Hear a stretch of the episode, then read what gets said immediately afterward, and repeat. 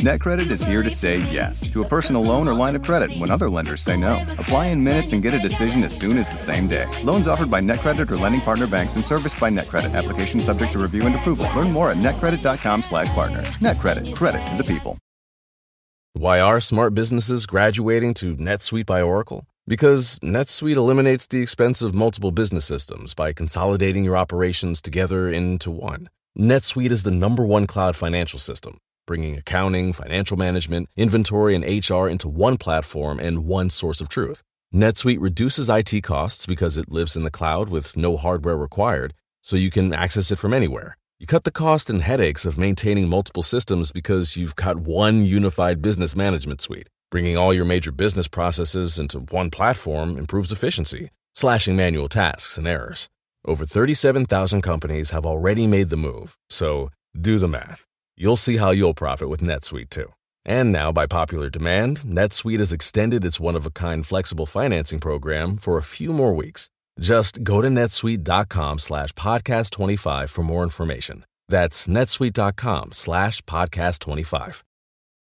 Hola, ¿qué tal? ¿Cómo les va? Bienvenidos sean todas y todos ustedes. Estamos arrancando y gracias de verdad por acompañarnos. Y la historia que les voy a platicar hoy, híjole, miren, a lo mejor si les digo el nombre del actor van a decir, ¿quién es? Yo nada más ubico a Rafael Inclán, el gran este, comediante, ¿no? Un, un actor de comedia muy bueno. A mí me cae muy bien, don Rafael Inclán, muy, muy, muy bien. Pero resulta que eh, su tío abuelo, fíjense nada más, el tío abuelo de, de, Rafael Inclán, don Rafael Inclán, resulta que le tocó hacer y trabajar en el cine de la época de oro de México. Un, un gran actor, don Miguel Inclán, pero gran, gran, gran actor. Solamente que, pues, a tuvo por ahí pues algunas cuestiones, ¿no?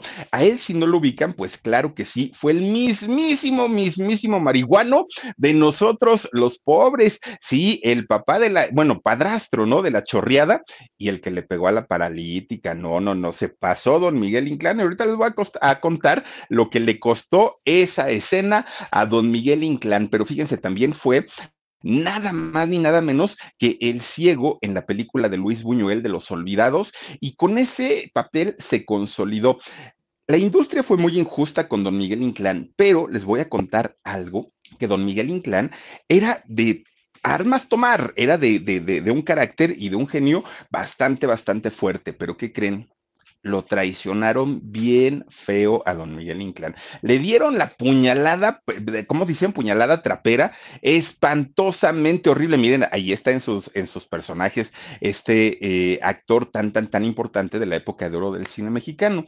Y sobre todo les voy a platicar porque don Miguel Inclán nació a finales del siglo, a inicios del siglo nuevo, y resulta que pues su historia de vida es bien interesante. Por favor, acompáñenos a cerrar la semana aquí en este canal del Philip con la historia de don Miguel Inclán, un personaje muy importante de la época de oro del cine mexicano, pero ¿cómo se hizo actor? Hoy se los cuento. Fíjense que cuando un actor o una actriz se mete tanto en su papel, así que que uno se la cree realmente y que ese es el trabajo finalmente de un actor y, y bueno, de alguien que interpreta de verdad que se quedan para siempre con, con aquel papel. Y podemos hablar de una eh, María Rubio como Catalina Krill, podemos hablar, bueno, Pepe el Toro, Pepe el Toro seguirá siendo Pepe el Toro hasta la eternidad, la chorreada, todos aquellos personajes que hacen un trabajo excepcional se quedan con, con ese mote y esto es porque logran convencer al público. Uno deja de ver al actor y empieza a ver ese personaje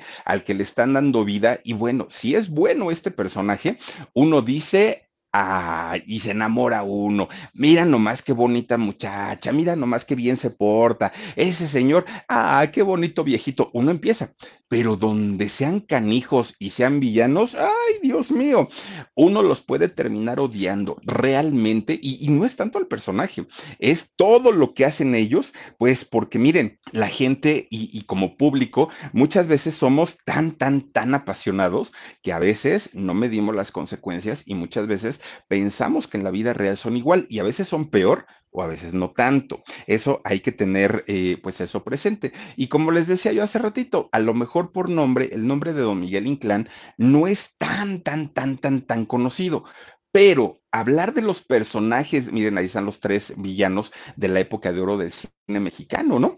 Eh, este señor Moctezuma, no, no, no, una, una cosa eh, pues muy, muy, muy, muy buena. Y resulta que los personajes que hace justamente don Miguel Inclán eran personajes donde la hacía de villano, que eran personajes avariciosos, que eran personajes iracundos, que eran personajes que tenían esta lascivia, no, no, no, explotadores.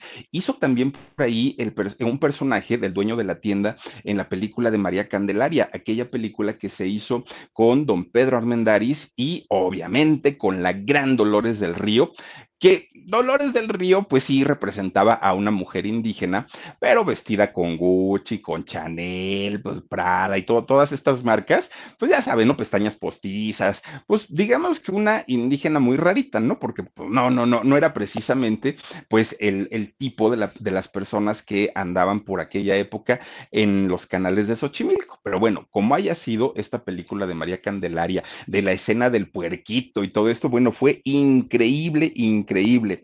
Pues miren, don Miguel José Inclán Delgado, este eh, actor que hay una pues no se terminan de poner de acuerdo. Hay una variante en su fecha de nacimiento. Eh, muchas fuentes ubican eh, la fecha de nacimiento de don Miguel Inclán en el año 1900. Pero muchas otras personas dicen que no fue en 1900, que fue en 1897. Hay tres años por ahí de, de diferencia. Bueno, haya sido en 1897, haya sido en 1900, pues este villano se convierte en uno de los personajes más célebres de, eh, de la época de oro del cine mexicano, don Miguel Inclán. Fíjense que bien lo decía ahorita eh, eh, esta chica que nos escribía y nos decía, era un actor que no solamente era villano, era polifacético y definitivamente sí lo era. Fíjense que él, bueno, interpretó desde un sacerdote, interpretó desde un indígena, interpretó desde un marihuano, interpretó a un ciego, es decir, tenía como, como este, e, esta gama actoral y, este perfil que daba para muchos, muchos eh, personajes, muchas caracterizaciones, y lo hizo bastante, bastante bien. Claro que lo hizo como don Benito Juárez, por supuesto que lo interpretó, y miren, ahí están los diferentes actores que lo han hecho en, en algún momento, pero el, Benito Juárez que hizo don, don Miguel Inclán, en, ahorita les digo en qué película fue, fue extraordinaria esa, esa actuación que tuvo. Fíjense que este personaje ya venía de una dinastía. No crean ustedes que es de, ah, pues un día se le ocurrió ser actor. No, no, no, no, no. Este hombre ya pertenecía a una de las dinastías eh, de actores muy importantes, por lo menos aquí en México. Y es que miren, dentro de esta dinastía podemos mencionar a don Rafael Inclán, por ejemplo, ahí lo tenemos. Podemos eh, mencionar a don Alfonso Sayas, claro también. Podemos eh, mencionar también a don Chóforo, oigan, pues claro que sí, don, don eh, Raúl Padilla Chóforo también. ¿Quién más por ahí andaba? ¿Quién más estaba? Bueno, ¿se acuerdan ustedes de Lupe, Lupe Inclán? esta mujer era hermana de don Miguel Inclán, fíjense nada más, que Lupe hacía los personajes como, siempre salía como de trabajadora doméstica, salía como de nana, salía como, como en estos eh, personajes, pero resulta que eh, Lupe siempre era de las contestonas, ¿no? Cállate, ya me callé, que te calles, ya no estoy hablando, siempre decía doña Lupe. Muy buena. Ella, fíjense que Lupe es, eh, bueno, fue más bien la abuelita de don Rafael Inclán, ella justamente. Entonces, pues sí, estamos hablando de, de, una cantidad de personas muy, muy, muy importantes dentro de la industria del cine mexicano. Bueno, pues fíjense nada más, resulta que en el caso de Lupe, que ahorita la vimos, y en el caso de don Miguel Inclán, ambos, pues obviamente siendo, siendo hermanos, ellos fueron los que representaron mejor a esta dinastía en la época de oro del cine mexicano, ellos dos. ¿Por qué? Porque resulta que los dos eran hijos nada más ni nada menos que de una mujer llamada María de Jesús Delgado y de don Miguel Incán García. Eran ellos un matrimonio muy, muy, muy, muy, muy católico, pero además de todo, eran personas del mismísimo barrio Bravo de Tepito. Ellos nacen en la calle o en la avenida, ¿no? De Aztecas. Fíjense que Aztecas en Tepito, para, para quien no ubique el barrio, Aztecas es como la, avenida que parte el, barrio, ¿no? O sea, es como el corazón. Hagan de cuenta, de ahí para un lado, pues Barrio Bravo, y de ahí para el otro lado, Barrio Bravo. Una, una situación muy folclórica la que se vive hasta el día de hoy, ahí justamente en Aztecas, en este barrio bravo de, Tepito. Bueno, pues don Miguel Inclán nació el 12 de diciembre, ya les digo, o de 1897 o de 1900. El 12 de diciembre, el mero día de la Virgen de Guadalupe, aquí en México. Entonces, pues cuando nace, uh, había de pachangas, de fiestas, cohetes por un lado, los tamalitos por otro, pasaban los peregrinos, no, era un, fiesto, no, no, ahí en Tepito, ¿no? Porque además hay capillas prácticamente en cada esquina, ¿no? A, la Virgen. bueno, también hay a la Santa Muerta ahí en Tepito, pero a la Virgen de Guadalupe, pues obviamente hay muchas, muchas este, imágenes. Entonces, casi en cada esquina había fiestas. Fíjense que la mamá de, don Miguel Inclán quería bautizarlo en cuanto naciera el niño, porque eran muy católicos. Pero entonces, pues ella decía, no, hombre, ahorita quién va a estar aquí en, la iglesia oficiando misas, nadie. Y aparte, este, pues la, la mujer también decía, doña María de Jesús, también decía, bueno, es que ahorita, pues la verdad, yo me quiero ir a echar unos tamalitos y quiero, ah, ya recién parida, ¿eh? Porque quería ir al festejo de la Virgen. Why are smart businesses graduating to NetSuite by Oracle? Because NetSuite eliminates the expense of multiple business systems by consolidating your operations together into one. NetSuite is the number one cloud financial system, bringing accounting, financial management, inventory, and HR into one platform and one source of truth. NetSuite reduces IT costs because it lives in the cloud with no hardware required, so you can access it from anywhere. You cut the cost and headaches of maintaining multiple systems because you've got one unified business management suite. Bringing all your major business processes into one platform improves efficiency, slashing manual tasks and errors. Over 37,000 companies have already made the move, so do the math. You'll see how you'll profit with NetSuite too. And now, by popular demand, NetSuite has extended its one-of-a-kind flexible financing program for a few more weeks. Just go to netsuite.com slash podcast25 for more information. That's netsuite.com slash podcast25. Pues resulta que tuvieron que esperar un tiempo para poder bautizar a su hijito y lo bautizan hasta el 29 de diciembre de ese mismo mes, de ese mismo año, pero no lo pudieron bautizar en el momento que ellos querían. ¿Por qué? Pues porque el niño, porque había nacido justamente el meritititito Día de la Virgen y lo bautizan con el mismo nombre que tenía su papá. Y entonces, de esta manera, Miguel pequeño se une a esta gran dinastía de actores. Fíjense, resulta que de, entrada, de entrada, su papá dirigía una compañía de teatro, su papá. Era una, pues una, empresa muy pequeña que eh, llevaba las carpas, ¿no? Eran, eran teatros, pero se presentaban en las carpas y andaban prácticamente por toda la Ciudad de México y no podían ir a otros lugares más lejanos porque obviamente sus medios no se los permitían. Ahí, ¿qué era lo que hacían? Pues eran justamente estas carpas de circo que daban una revista musical que además también tenían circo, cantaban, bueno, había artistas que cantaban, había, en ocasiones había también estas eh, chicas que eran vedettes y que daban su espectáculo, había sketches, en fin, era pues finalmente una revista eh, de, de variedades en donde toda la familia podía divertirse, ¿no? Entraba desde el chiquillo hasta el más grande. Y y una compañía de estas la dirigía don Miguel Padre. Entonces, ya se imaginarán para aquel momento, pues claro, por supuesto que tanto Lupe y, este Miguel, los dos hermanos, pues tenían prácticamente al mejor maestro, no solamente para administrar una compañía de teatro, sino además para actuar, porque desde muy chiquitos los llevaba, don, don Miguel se los llevaba para, este, para que aprendieran a actuar. Además, fíjense que la abuelita de mm, la, abuelita, doña María de Jesús Delgado, ella era eh, cantante de zarzuela española. Entonces la señora, pues era artista también, es decir, ya venían todos de una, eh, de una familia de personas que se dedicaban al arte. Para ellos no era nada nuevo pararse en un escenario y que la gente aplaudiera, eh, estar escuchando las indicaciones, todo para ellos era como pues algo muy normal y era muy natural, tanto para Lupe como para Miguel. Ellos no tenían ningún problema con hacerlo. Bueno, pues miren, Miguel, desde que era muy chiquito, pues fue un niño muy inquieto, mucho. Tenía todo el espacio para correr, hacer travesuras. Imagínense una compañía de teatro lo metían al, al, chamaco, allá que estuviera en el escenario y de entrada el escenario era grande, entonces él podía correr de un lado a otro convivía con muchas personas y como su papá pues era el patrón, pues todos los trabajadores le tenían respeto al niño y lo querían hasta eso. Entonces pues no, no le faltaba nunca diversión, ¿no? A Miguel y a Lupe. Pero fíjense ustedes que aunque toda la familia estaba prácticamente metida en el espectáculo y en, y en todo lo que tenía que ver con las artes, pues nunca obligaron a que los niños también lo hicieran ellos decían, si les gusta, pues hay que sigan, ¿no? Y si no, no pasa absolutamente nada. Bueno, pues resulta que sí, efectivamente, fue el caso de Miguel, el que además era el mayor, en el caso de Miguel, el que viendo él toda la situación de, de lo que se hacía en una carpa, empezó a tener esta inquietud y esta curiosidad.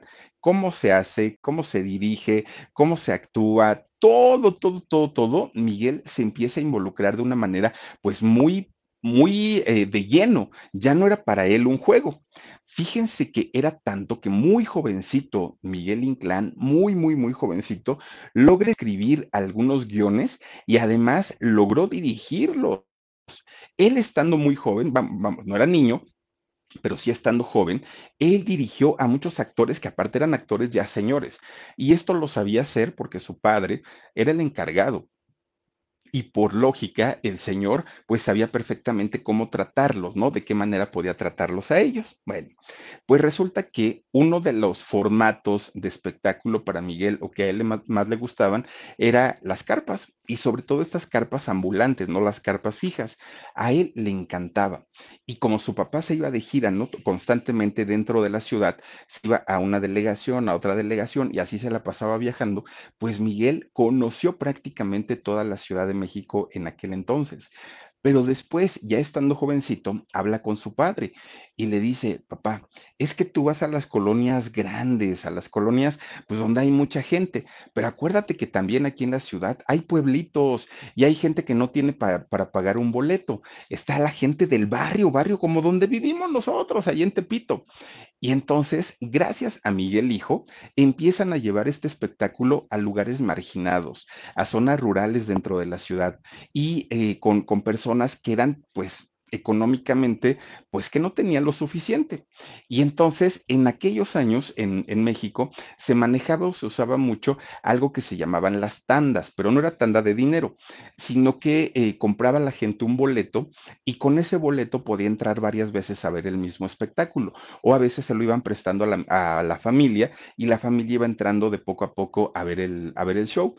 Y entonces, gracias a esto, Miguel Hijo se empieza a relacionar muchísimo más con con el mundo del espectáculo, con el mundo del teatro, pero además él se dio cuenta que si había una manera de acercarse a la gente y acercarse al público, era llevando estos espectáculos con la gente marginada, con la gente que no tenía dinero y que no podía pagar tampoco una cantidad para poder entrar a ver un espectáculo. Y él se empieza a ser muy empático, sobre todo con las clases marginadas. A él no le interesaba convivir con, con gente que tuviera mucho dinero. Y eso fue prácticamente desde el primer momento que él empieza a tomar las carpas en sus manos. De hecho, fíjense, en, en aquellos años, él trató de apoyar y trató de ayudar para que los grandes actores de las carpas de esos años pudieran llegar a las, a las regiones más pobres, gente como Palillo, gente como Cantinflas, gente como el Chicote, ¿se acuerdan ustedes de él? Como Resortes, como Clavillazo, como Tintan, es decir, él buscó la manera de, de convencer y de, de, tratar de llevar a todos estos grandes personajes a lugares en donde no había lo suficiente como para pagar un espectáculo. Bueno, pues fue por estas fechas que Miguel también decide comenzar a actuar, ya no solamente a dirigir estas campañas de, teatro. Pues resulta que él, Miguel Hijo, tenía una como tenía un respeto muy especial por todo lo que tenía que ver con ese mundo, porque veía a su abuela que cantaba eh, zarzuela y veía a su padre que era quien dirigía todo esto. Y ellos le, le, enseñaron que esta profesión no era un juego, que era una profesión que se tenía que, que respetar. Bueno. Pues total, ya estando haciendo diferentes obras en el teatro, en el teatro de, revista de Carpa, pues resulta que cuando cumple 38 años, no no fue, no fue estando jovencito. En sus 38 años lo buscan del cine y le dicen, oye, pues sabes qué, eh, tenemos un personaje, pero es chiquitito y pues casi casi es de extra. ¿Te interesa? Y Miguel dijo, pues sí, la verdad es que sí. No, no, no tengo ahorita muchos proyectos, no tengo cosas que hacer y ahí tienen que lo contratan. Nobleza Mexicana se llamó esta película que hizo a sus 38 años. Bueno, pues ya como sea, era algo, ¿no? El inicio. A partir de ahí empieza a trabajar en diferentes películas con personajes de igual importancia, muy pequeñito, nada en donde él pudiera lucirse como actor, pero finalmente pues ya estaba en los foros de, de, del cine y él decía, como Timbiriche, si no es ahora, será mañana. En algún momento ya vendrá la mía y ya podré estar en un espectáculo bueno. Bueno, pues fue justamente en donde eh, cuando hace la película, perdón, de Mexicanos al Grito de Guerra, que es donde hace el personaje de don Benito Juárez García. Fíjense nada más lo que son las cosas. Cuando hace este personaje es cuando tiene la primera oportunidad para hacer un personaje que pudiera eh, destacar en la pantalla y luego, luego llamó la atención su parecido físico, su manera de hablar, su manera de interpretar, era don Benito Juárez. Y esa película, por ahí se puede ver todavía, bueno, yo la vi hace algún tiempo en YouTube, no sé si, si la han visto ustedes en, en algún momento, pero de verdad que la interpretación que hizo fue bastante, bastante buena. Bueno. Y no era precisamente que lo, que lo contrataran a don Miguel Inclán por su galanura, por su eh, gallardía, por su físico. No, no, no. Eso en la época de oro del cine mexicano era lo que menos importaba. Claro que buscaban gente atractiva, pero lo que más les importaba a los productores en esos años era que la gente tuviera talento, porque sabían que una persona o un actor con talento, aunque no tuviera el porte y el físico perfecto, podían conectar con la gente y eso representaba entradas en taquilla. Shopify is the global commerce platform that helps you sell at every stage of your business. With the internet's best converting checkout, 36% better on average compared to other leading commerce platforms, Shopify helps you turn browsers into buyers. In fact, Shopify powers 10% of all e-commerce in the US. Sign up for a $1 per month trial period at shopify.com slash podcast free. All lowercase, shopify.com slash podcast shopify.com. Pues resulta que don Miguel Inclán, que no era un hombre precisamente atractivo físicamente, quizá para muchas mujeres sí les parecía, pero digamos que el estándar no lo era, no era el estándar de, del, del eh, charro mexicano guapo, ¿no? Pues fíjense, con el talento le alcanzaba a los actores en aquellos años para poder hacer eh, este tipo de películas. Después de hacer Mexicanos al Grito de Guerra, es cuando hace la, la película de María Candelaria con don Pedro Armendáriz y Dolores del Río.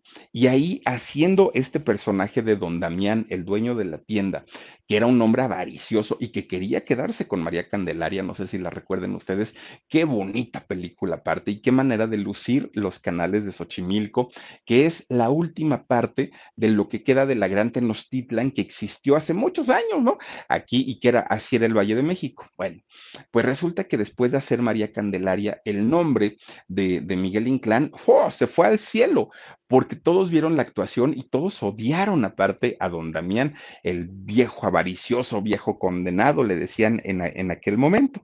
Bueno, pues gracias a este papel de don Damián, ahora don Miguel Inclán ya se había convertido en un hombre respetado en la industria del cine de México. Pero don, perdón, don Miguel Inclán quería algo más. Él no se quería conformar y no quería decir, bueno, pues ya trabajé con Pedro Armendáriz y Dolores del Río y todo. Dijo, no. Y entonces, ¿qué creen? Un buen día le habla, pero pues él dijo, ¿quién sabe de dónde será? Pues no era de Hollywood, le hablaron de Hollywood a don Miguel Inclán, fíjense nada más, era John Ford, ¿no? Eh, este personaje productor, también creo que fue actor, que lo busca, le habla y le dice, tengo un proyecto y me interesa que te vengas a trabajar para acá.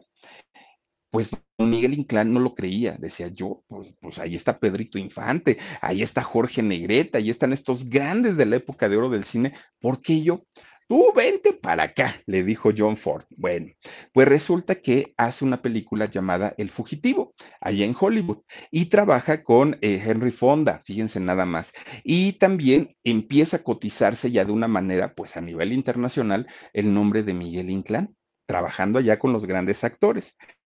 Bueno, pues fíjense, cuando regresa a México don Miguel Inclán, y los productores sabían perfectamente que su, su eh, nombre eh, ya estaba las marquesinas de allá de Estados Unidos, pues claro que entendieron que era un hombre muy, muy, muy importante ya como actor, ya, ya tenía un reconocimiento.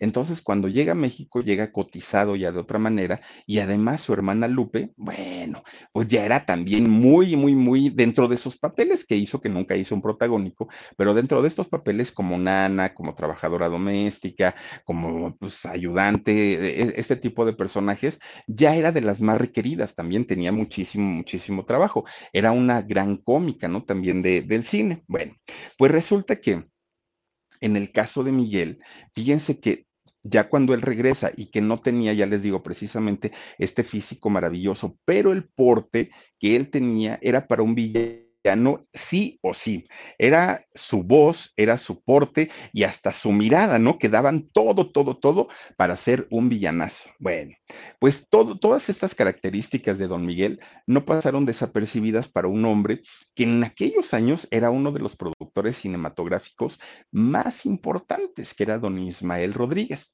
Y Don Ismael Rodríguez, que era por ahí del año 46 más o menos, estaba viendo todo, todo, todo el armado para su trilogía de Pepe el Toro. Esta eh, trilogía que iba a ser Nosotros los pobres, ustedes los ricos y Pepe el Toro. Ya estaba él trabajando en todo eso. Pues cuando vio a Miguel dijo, este es Pilar el marihuano, no hay de otra. Tiene todas las características, esos ojos rojos, todo, todo, todo, me da para que sea el padrastro de la chorreada.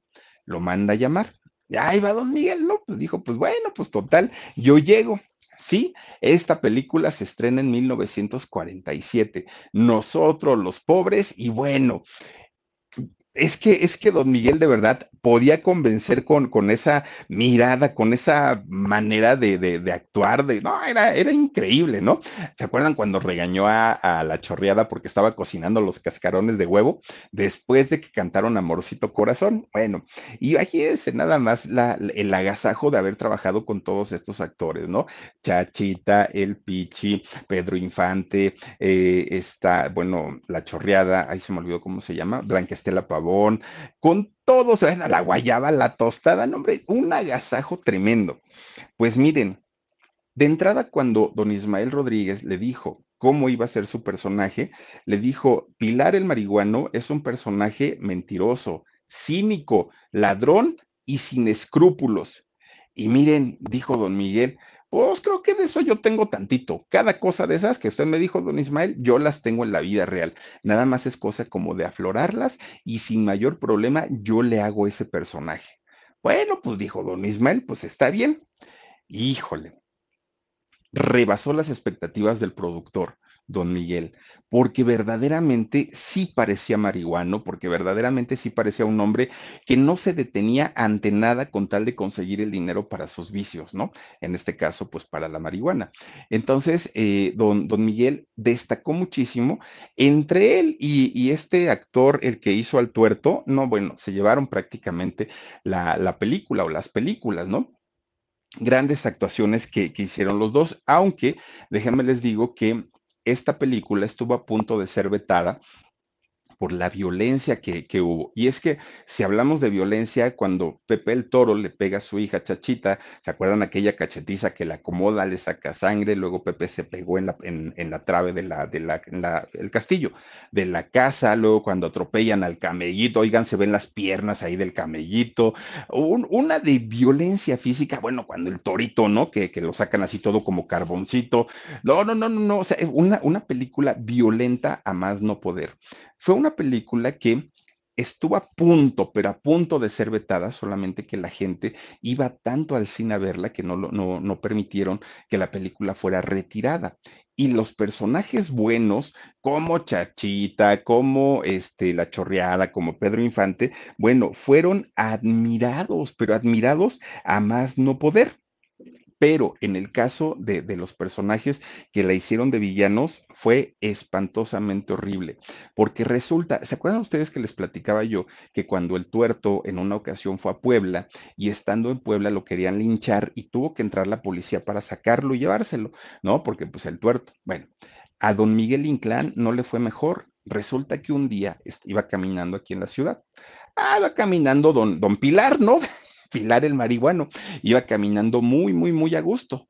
Nunca vio por dónde, de dónde, cuando menos sintió, miren, un puñetazo, pero limpio, limpiecito que le pega aquí. Lo noqueó a don Miguel, pero lo noqueó suelo.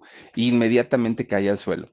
Bueno, cuando más o menos empieza así como a re reaccionar, ¿qué me pasó? ¿Dónde estoy? ¿Con quién estoy? Todavía le dan la mano y lo levantan. Cuando lo levantan, pues ve a un tipo que está todavía, todavía borroso, lo vio, a un tipo que estaba ahí enfrente de él. Y el tipo le dice, a ver, ahora sí, muy machito, ¿no? Muy machito le andabas pegando ahí a la, a la pobrecita madrecita del torito. A ver, ahora sí ponte conmigo él, él, era el que le había pegado y se estuvo esperando hasta que despertaran don Miguel para poder sonárselo con gusto. Y ya le dijo don Miguel, no, pues espérate, pues si yo nomás estaba actuando, eso es de a mentiritas, no, no, no, no, no, pues a mí déjame, déjame tranquilo, ¿no? Por supuesto que don Miguel a partir de ahí tuvo un miedo tremendo porque, porque decía, es que la gente lo mismo ahorita me, me, dieron un golpe, pero al ratito me andan dando un balazo prácticamente se refugió en su casa y tuvo que dejar pasar mucho tiempo antes de volver a trabajar. ¿Para qué? Para que la gente pues empezara a darse cuenta que todo era una actuación y que no era real. A ese nivel estaban las personas antes y, podríamos decir, ay, qué gentes, que no, qué personas que no entendían que era una actuación. Pero saben algo, hoy, hoy, hoy, si no creemos una actuación es porque los actores son malísimos pero en aquellos años que eran tan buenos, uno se la creía, realmente uno se la creía. Y además de todo, esta película que había sido sangrienta, que había sido violenta, que había sido de estas películas pues muy, muy, muy fuertes, pues los actores decían, creo que no me está beneficiando tanto el, el hacerla. Bueno, pues total, finalmente pues don Miguel se llevó su buen trancazo y en muchas ocasiones se llevó eh, ofensas, se llevó agresiones verbales, pero esa vez sí lo tumbaron y lo sentaron de un, de un este, puñetazo a don Miguel, pero él decía, bueno, pues al otro lo querían linchar, a mí ya me quisieron dar, ya me dieron el puñetazo, como sea, pues ya pasó, ¿no? Bueno, pues miren, finalmente don Miguel tiene que volver a trabajar, pero cuando regresa a trabajar ya lo hace de manera distinta. ¿Por qué? Porque él ya no quería que lo relacionaran con un personaje malo.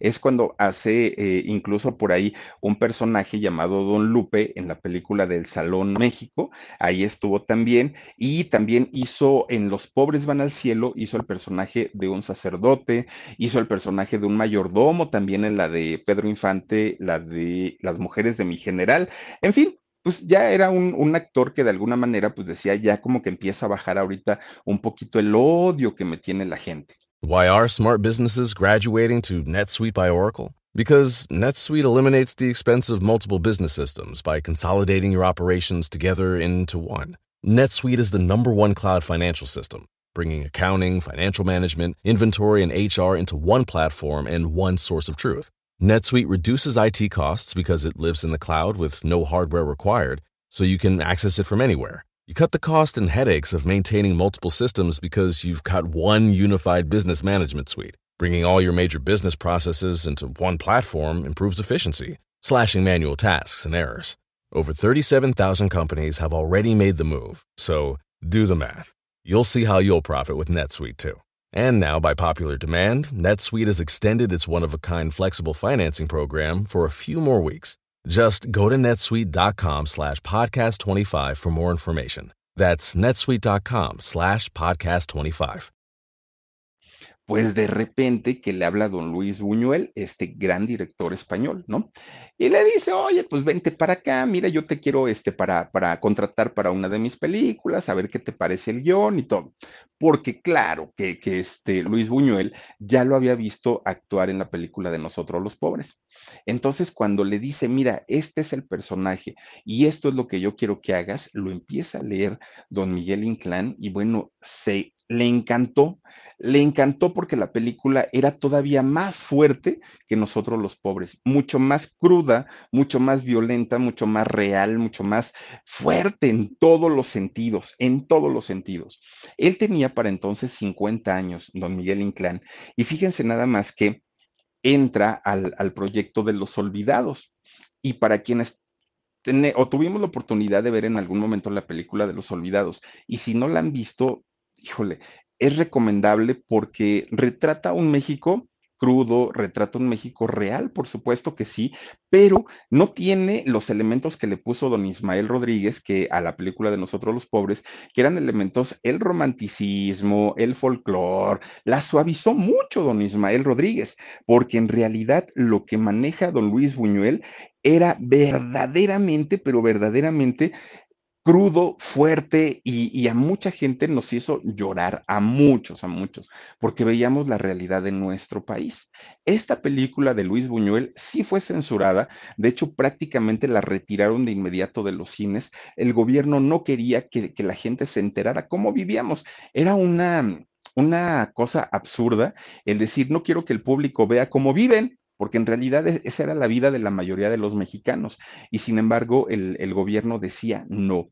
Pero además la misma industria le reclamó a, don eh, Luis Buñuel y le decían, ¿Cómo se te ocurre sacar una película que retrata el verdadero México? Eso no puede ser. Tenemos que pintar un México o retratar un México pintoresco. Tenemos que suavizarlo mucho. Y a ti se te ocurrió hacer esto precisamente pues muchos de los actores que salieron ahí se pensaba que iban sus carreras a caer por la crudeza con la que se retrataba pues esta, esta película. De hecho, sale ahí don Miguel Inclán representando, ya les digo, a un ciego, en donde pues él con esa actuación logra consolidarse como actor, logra ser una pues una, una de las películas, sin lugar a dudas, más polémicas y más mencionadas de aquella época, ¿no? De los años 50. Bueno, pues resulta entonces que para aquel momento, don Miguel Inclán ya estaba eh, casado, él ya tenía un, de hecho, él se casó muy joven y se casa también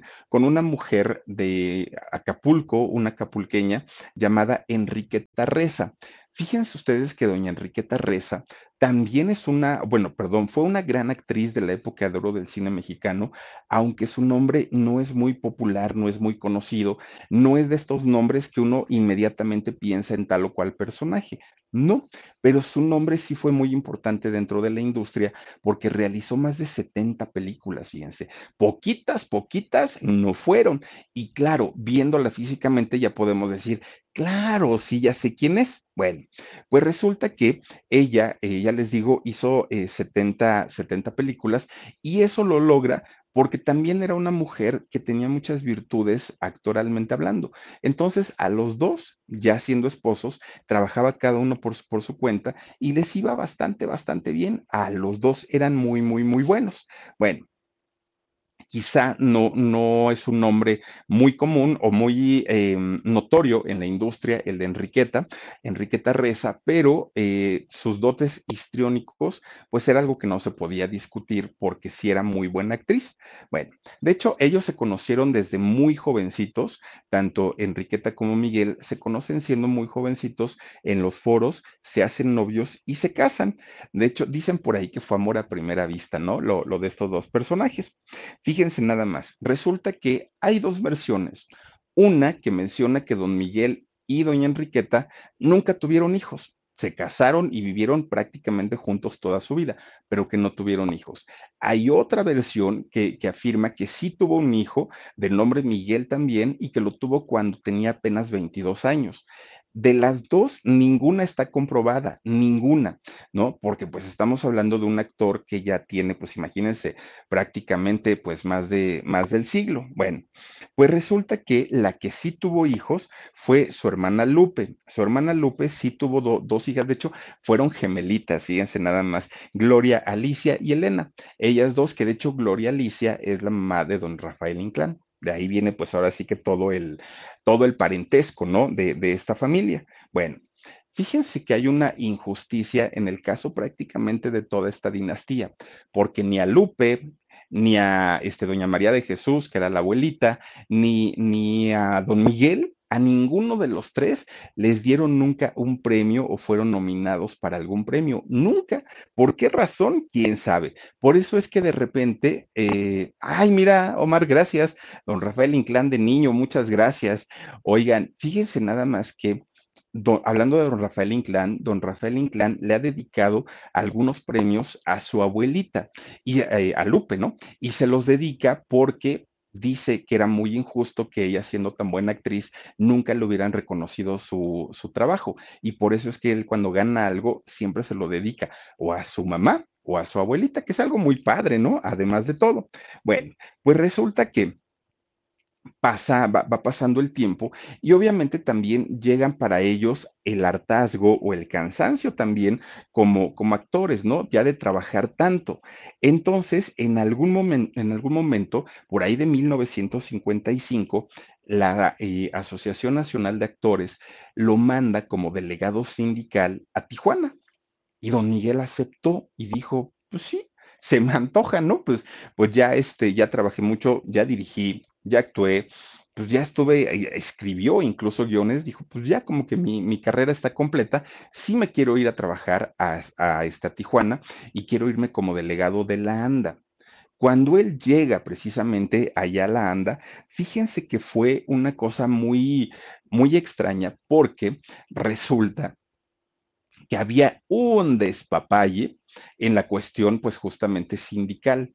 ¿Por qué? Porque si algo había y hay todavía, ¿no? Hasta la actualidad eran centros nocturnos y eran cabarets. Entonces, muchos de estos lugares contrataban actores, actores que cotizaban en la ANDA, pero eran poquitos. Y la gran parte de, su elenco eran personas, eh, chicas, que se desnudaban, que no eran actores o actrices y que no pertenecían a la ANDA. Entonces llega don Miguel a tratar de querer eh, poner orden, porque decía, no, no, no, ¿cómo, ¿cómo les están dando el mismo trato? Él las llamaba exóticas a estas chicas que se desnudaban. Entonces llegaba y decía, ¿cómo le dan el mismo trato a una actriz que está cotizando en la ANDA y que tiene estudios y que tiene experiencia con una exótica que viene y se quita la ropa, ¿no? Entonces él empieza a ir, miren, lugar por lugar, uno por uno, uno por uno, y se da cuenta que en todos los lugares era lo mismo. En todos lugares, en todos los lugares había exóticas y había poquitos actores o actrices a los que él tenía que representar. Y esto no le gustó para nada.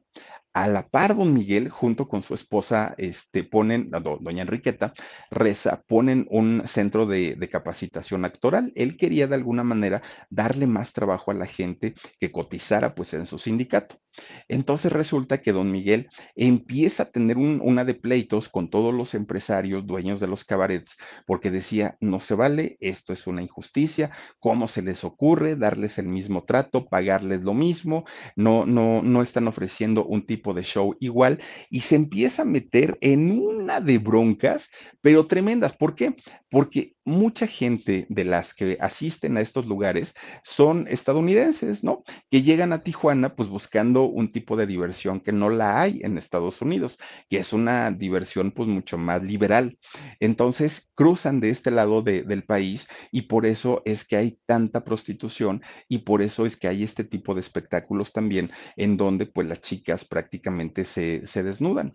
Y don Miguel empieza un pleito encarnizado en contra de todo, de todos los empresarios, no lo querían. Bueno, imagínense que se echó en contra a los meseros que estaban sindicalizados también por la ANDA, a los meseros, a las secretarias, a, toda la gente que, estaba involucrada en estos negocios, se los echó en contra, lo odiaban a don, a don Miguel, no lo querían, porque, porque ellos decían, déjenos así, finalmente tenemos trabajo, no pasa nada, o sea, pues, pues ¿Cuál es el problema que, que vengan las chicas y se encueren? Pero lo que decía don Miguel no era el que él no estaba en contra de que hubiera personas que hicieran esta actividad. De lo que estaba en contra es que esta actividad estaba desplazando a todos los actores que sí tenían, pues de alguna manera, la experiencia y que eran actores profesionales y que estaban cotizando para Landa.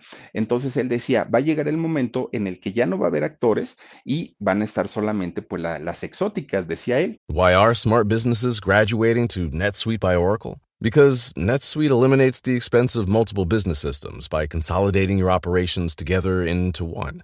NetSuite is the number one cloud financial system, bringing accounting, financial management, inventory, and HR into one platform and one source of truth. NetSuite reduces IT costs because it lives in the cloud with no hardware required, so you can access it from anywhere. You cut the cost and headaches of maintaining multiple systems because you've got one unified business management suite. Bringing all your major business processes into one platform improves efficiency, slashing manual tasks and errors. Over 37,000 companies have already made the move, so do the math. You'll see how you'll profit with NetSuite too. And now, by popular demand, NetSuite has extended its one of a kind flexible financing program for a few more weeks. Just go to netsuite.com slash podcast 25 for more information. That's netsuite.com slash podcast 25. Bueno, pues empieza el pleitazo, pero pleitazo, y de repente un día pues lo amenazan de muerte a don Miguel, ¿no? Y, lo amenazan directamente los empresarios, ¿eh? Mandaron a amenazarlo y le dijeron, o te calmas o te calmamos, así de fácil. Y entonces don Miguel dijo, yo no le hago falta a nadie.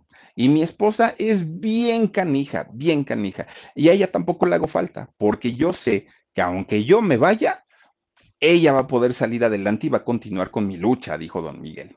Bueno, entonces un día cita a una conferencia de prensa y les dice, muchachos, estoy amenazado de muerte. Si por alguna razón, si por alguna razón me llegan a matar, no importa, no hay problema, pues ya qué hago, ¿no? Pues ya finalmente, pues ya voy a estar ahí tirado, solamente les voy a pedir un favor, hagan ruido hagan ruido para que esto no se quede impune y para que las cosas por lo menos sirvan para algo. Y entonces fue a, las instalaciones de Landa, a las meras meras de aquí de la ciudad, y les explica todo lo que está pasando. En Tijuana está ocurriendo esto, esto, esto, esto, esto, y le dijeron, Miguel, tú haz lo que, lo, lo que tengas que hacer, ¿no? Y entonces se regresa don Miguel y les pone un ultimátum a los empresarios y les dice, si para tal fecha ustedes no, no han equilibrado todavía la cantidad de personas de la ANDA y de, de, las exóticas, yo me voy a llevar a los actores y ya su show se les va a acabar, ¿no? Ya no va a haber más show. Y entonces los empresarios ahí sí sufrieron porque dijeron, no, pues es que es parte y parte. Los de allá de Estados Unidos vienen para ver los shows de los actores, pero también vienen para ver a las, a las exóticas. Entonces, pues, pues, ¿qué hacemos? Miren, pues don Miguel estaba prácticamente, pues, pues ya al, borde de su triunfo de lo que él quería lograr, que era pues la igualdad de, de plazas en este tipo de lugares, ¿no? Pero resulta que muchos actores se le van encima de allá de Tijuana, se le fueron encima, de Metiche no lo bajaban, ¿no? Es que a ti qué te importa y mientras nosotros tengamos trabajo y antes estábamos bien, se empiezan a quejar muchísimo. Pues resulta entonces que de repente poquito antes de que se cumpliera la fecha para el ultimátum, pero poquito, poquito, poquito, de repente un día, pues don Miguel ya estaba feliz de la vida porque ya la fecha se estaba cumpliendo. De repente un día tocan la puerta. Y ya va don Miguel y era otro actor, fíjense nada más, era otro que don Miguel dijo, a ver, contigo yo he trabajado, contigo he estado pues en alguna, en, en, alguna película, no sé en cuál, pero bueno, pues finalmente ya habían trabajado juntos, don Víctor Parra. Y entonces se queda, se queda muy sorprendido este, eh, don Miguel y le dice, bueno, ¿y tú qué haces aquí? Y le dijo, oye Miguel, es que traigo órdenes muy de arriba, de allá de la ANDA, y pues ellos me dicen que te tranquilices, que no hay problema, que este, pues ya se va a cumplir la fecha que tú les pusiste a los empresarios, pero nada, nada, nada, nada está más mal hecho que pues pelearte con ellos, porque finalmente pues ellos son los que están cubriendo las cuotas sindicales. Y don Miguel dijo, no, las que lo están cubriendo son los actores con su trabajo. Y dijo, ok, estoy de acuerdo, pero Landa no quiere pleito con, los empresarios. Entonces, desde ahorita quedas relevado de tu cargo. Yo me voy a quedar encargado ya de, toda la situación con, con estos empresarios y voy a ver qué pasa. Bueno, pues don Miguel se queda con el coraje tremendo. Estaba privado del coraje don Miguel porque dijo, no puede ser que Landa me haya traicionado. Si yo fui a las instalaciones, yo hablé con los meros meros, me les expliqué, me dijeron que, que, yo hiciera lo que creía conveniente y ahora me salen con que me mandan a otro, me quitan de mi trabajo. ¿Qué es lo que sucede? Bueno, queda triste, queda devastado porque para él era una lucha importante, para él, ¿no? Era una lucha muy, muy, muy importante. Pónganle ustedes que haya tenido razón o no. No lo sabemos. Quién sabe cómo estaban y cómo se manejaban las cosas ahí. Pero a final de cuentas lo había traicionado la misma Anda, que lo había corrido prácticamente cuando ellos fueron los que lo mandaron. Bueno, pues de la noche a la mañana que le da un infarto a don Miguel. Así, ¿no? Eso fue lo que dijeron. Fue un 25 de julio de 1956, que le da un infarto y pues ya, pues ya se murió don Miguel, tan tan y adiós. Miren, pues claro que inmediatamente empiezan a salir las versiones. Y hubo una, una versión que sonó muchísimo allá en Tijuana y que decía y que apuntaba que no, que no le había dado un infarto y que le habían cumplido la amenaza a don Miguel. Sí, exactamente a don Miguel se supone que lo habrían mandado a matar los empresarios de los cabarets de aquellos años que sentían ruido por el trabajo de don Miguel. Y para no, no hacer escándalo y para tratar de llevar la fiesta en paz, pues habían dicho que había sido por un infarto. Fíjense nada más, apenas había pasado un mes de la muerte de su hermana Lupe, apenas. Es decir, muere su hermana Lupe y un mes después, pues muere ¿no? Por un, por un infarto, don Miguel Inclán, este gran, gran actor, porque mucha gente aseguraba allá en Tijuana que la muerte de este actor no había sido de manera natural, que había sido pues un asesinato y que pues a nadie le convenía que saliera a la luz, ¿no? Eh, esta situación. Ya saben que aparte esas cosas se pueden y se prestan, ¿no? En, en México. Entonces, que lo hicieron de esta manera. Miren, pues como haya sido finalmente don Miguel Inclán, definitivamente pues un hombre que sí logra hacer eh, grandes películas, que sí logra hacerse de un nombre en el, en el cine y sobre todo en el cine de oro de México, y su esposa, doña Enriqueta, murió 13 años después de que muere don, don Miguel, fíjense nada más lo que son las cosas. Él, su última película que hizo, la hizo en el año de 1955, un año antes de morir, y se llamó Enemigos, la película última que hizo este personaje.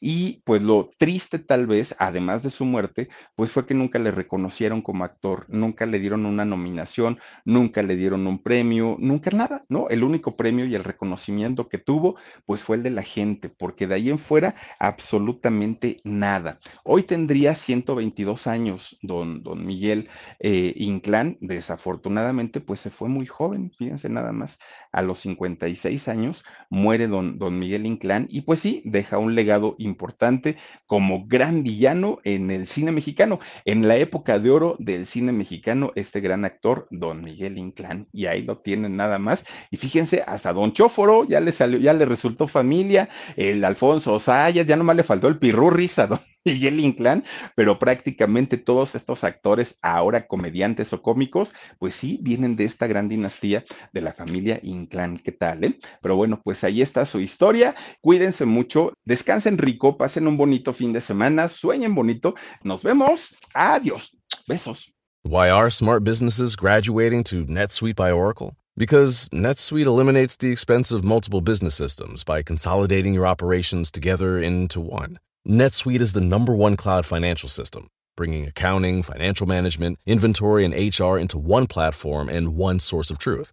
NetSuite reduces IT costs because it lives in the cloud with no hardware required, so you can access it from anywhere. You cut the cost and headaches of maintaining multiple systems because you've got one unified business management suite. Bringing all your major business processes into one platform improves efficiency, slashing manual tasks and errors.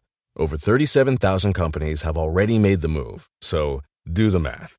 You'll see how you'll profit with NetSuite too.